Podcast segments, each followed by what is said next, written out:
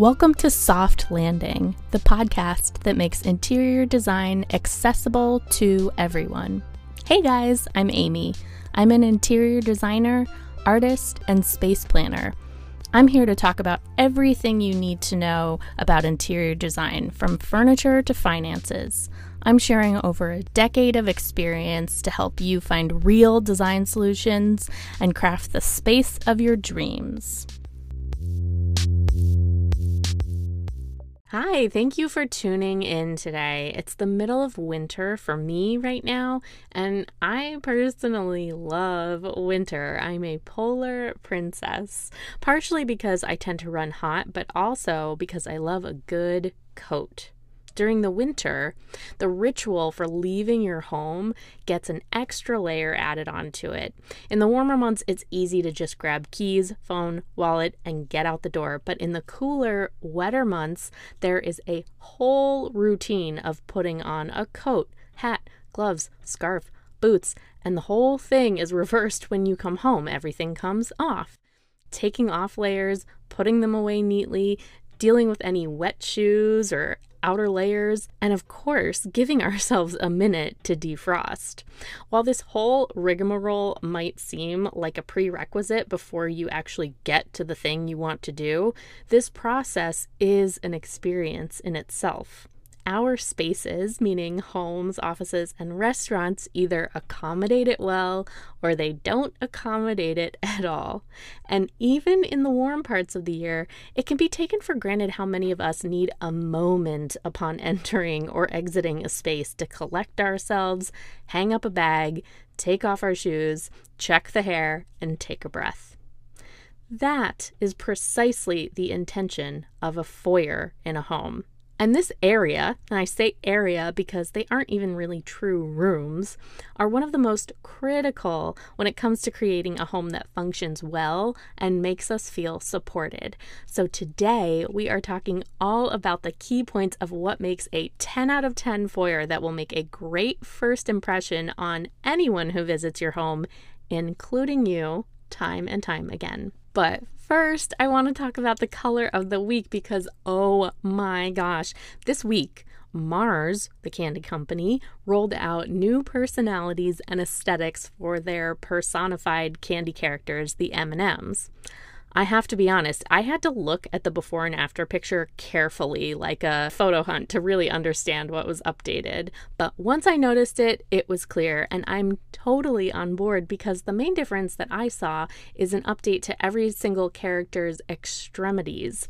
This includes the color of their limbs, so not using a specific color implying Caucasian skin tone for their arms and legs, but using a lighter color to match their candy shell.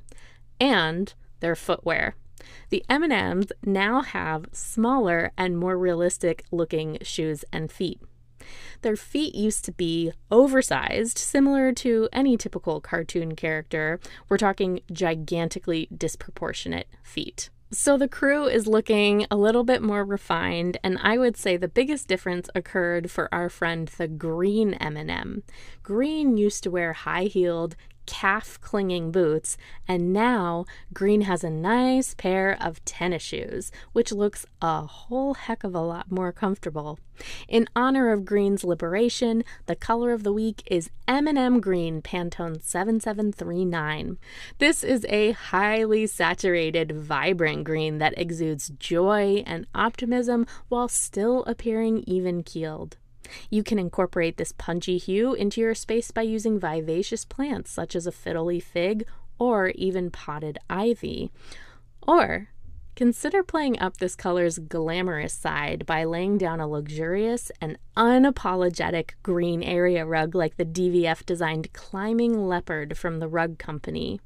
Make sure to add some supporting role colors such as teal and goldenrod to create a vibrant, analogous color scheme, and add tiny pops of tomato red for a hint of contrast.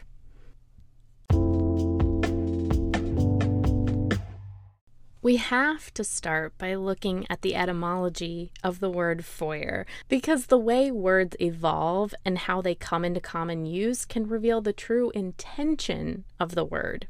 Like I said, foyers are more of an area rather than a true enclosed room, and they have a lot of flexibility in how they are used. Historically, the word shows up in a few places. There's the Latin word focus, meaning hearth or fireplace, which points to foyers being a hot spot and a center of activity also the Spanish word hogar, meaning home. Most directly, we have the French word for lobby, foyer. So when we look at these three examples, we're really dealing with the lobby of a home. And whether you pronounce it foyer or foyer, both of which are right, by the way, the purpose of the room is still the same. Today, the term foyer is used almost exclusively in residential terminology, being one of many different kinds of ante rooms, meaning the room before the room.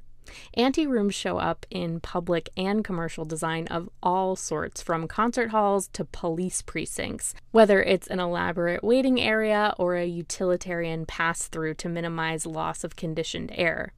If I wanted to get annoyingly technical about it, which I do, I could tell you that the space in between the two sets of automatic doors that lead into your local mega supermarket counts as a foyer. This is the type of space that is often not only overlooked but pushed aside. If you aren't familiar with circulation patterns and how spaces are used, it can be very tempting to eliminate spaces like this and label them as wasted area. But please let me impress upon you that these spaces are actually what makes the main function space, whether that be a theater, a grocery store, or your living room, run like a well oiled machine. You may have had firsthand experience with this. I often think back to my days of designing large scale corporate offices and how important it was to include just a small seating area outside of a large conference room. Whether it was a bench or a pair of chairs in a little niche, this would allow anyone who was headed into the conference room and maybe showed up early to sit and wait while the group ahead of them finished up their meeting or if you were already in the conference room and your meeting was about to end, but you and a colleague were engrossed in a great conversation, you could sit in this breakout space and keep talking without delaying the next meeting. From a super practical standpoint, having an ante room really creates a buffer zone for the natural elements and acoustics. So, if I fling the door open and there isn't a foyer or an airlock of any kind, anyone already in the space is getting blasted with whatever weather is happening outside cold air, rain, hot humidity, the stuff the building's HVAC system is working so hard to neutralize. There's also an understood difference in the level of sound based on being outdoors versus being indoors. A foyer gives us a moment of pause to transition from outdoor voices to quieter indoor voices. And if someone does walk in speaking in a louder volume, the foyer provides a container for that sound and some acoustic cushioning so it isn't happening in a main space. Foyers show up in so many different disguises, too. In some older farmhouse style homes, there really isn't a true vestibule before the living room, except there is often a front wraparound porch. This space, while outdoors, gives us the opportunity to get out of the rain, have some protection from the elements, get settled, and prepared to go in the house. Some people even leave their shoes on their front porch. In many suburban homes, the main point of entry to a house is through the garage, as suburbs are car centric. So rather than having a formal foyer, often what we will see is a more utilitarian mud room. These rooms have become staples of at least the American home, especially in places that are prone to inclement weather like lots of rain, snow, and muddy conditions. If you're a city dweller, the idea of having a formal foyer may seem laughable to you. However, many apartments, especially ones in buildings with bigger floor plates, have long, sometimes twisty hallways to get into the proper part of the apartment. This is especially true in downtown Manhattan in repurposed office buildings that have become luxury residences because the layouts have to compensate for a huge floor plate that was used as a bank's office in its past life. So the hallway will connect the exterior of the building where the windows are to the interior of the building where the elevators are. These hallways often end up being long and seemingly useless. However, they do us a great favor in providing an acoustic buffer from potential neighbor shenanigans in the common hallway. Plus, we can outfit them to serve the same purpose as a classic foyer. Now that we're squared away on what a foyer is and what role it plays in the system of rooms in a house, let's look at what makes a great one. The number one thing you need, I'm just going to jump in because this is the fundamental purpose of having a foyer. You got to have some kind of storage. Now, a closet like a coat closet is ideal, but unless you're building your home or you're really handy with drywall, you either have a closet or you don't. And if you don't have one, that's okay.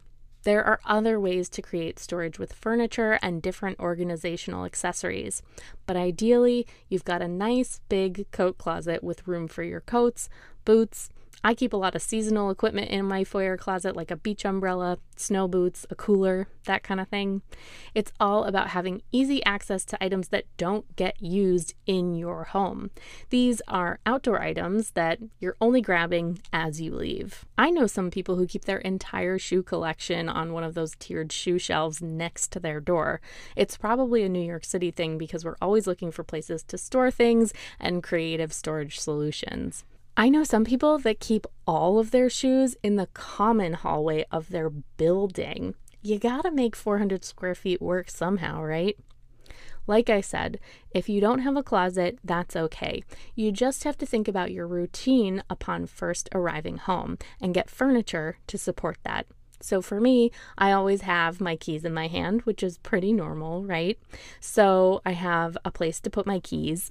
And depending on the shape of your space, this might be a very cute wall hook, or even better, a collection of wall hooks that function as a set.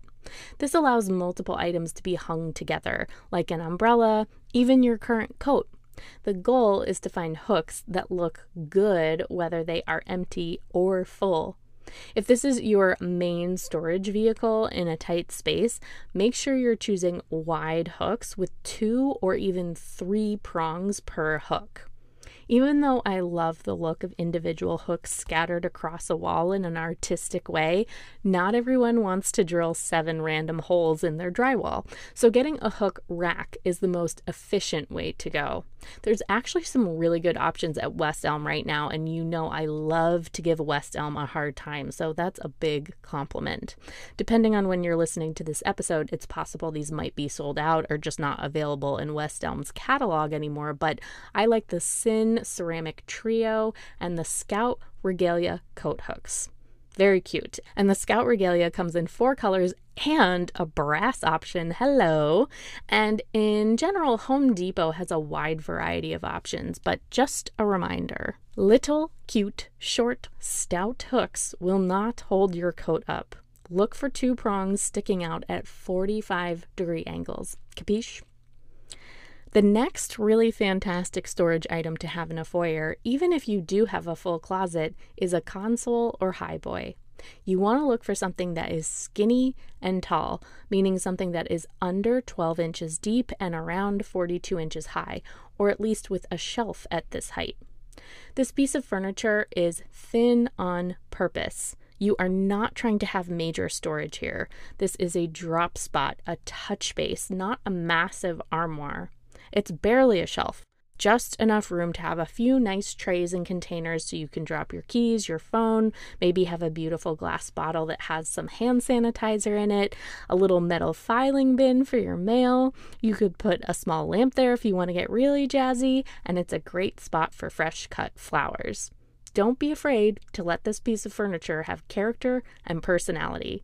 This is part of the first impression for your home for guests, but it's also the first thing you see when you walk in from a long day. So you want it to be something that lights you up. And let me just go on a slight tangent for a second because this is important. A foyer is a space that is perfect to really get creative, colorful, and pack a mean punch. It's a small space, so the risk is low. But at the same time, this is an opportunity to create a bite sized love letter to yourself that you get to walk through every single day. Try painting an accent wall in your foyer. Experiment with things you might not feel bold enough to do in other rooms. Buy that crazy thing you think is too frivolous or too over the top and put it on the console. Hang up a piece of artwork that makes you want to sing. Walking into your home after a long day or even a short walk away from your home office should feel like a celebration. Let yourself and your space exude true joy. Okay, pep talk over. Back to the fundamentals. The perfect accessory to place above your console is naturally a mirror. This provides you with an opportunity to check your appearance one last time before heading out the door, or to come home and realize you've had kale in your teeth for hours. It also, when sized and placed correctly, can expand the perceived space of the foyer by reflecting the room. From there, you can add smaller freestanding accessories like an umbrella stand or a shoe rack, but make sure not to the area too much or it will just feel like a traffic jam. Keep a path that is 36 inches wide and completely clear. This dimension is an absolute minimum. 48 inches will feel best. If you have your storage needs covered and you still have some wiggle room, now it's time to get deluxe. Adding a seating area that includes a bench or even a low stool can help make a foyer function at its best.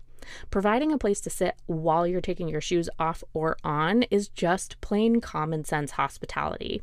Keep in mind, this should not be something too delicate or hard to clean. It needs to be a sturdy material like wood, metal, or stone.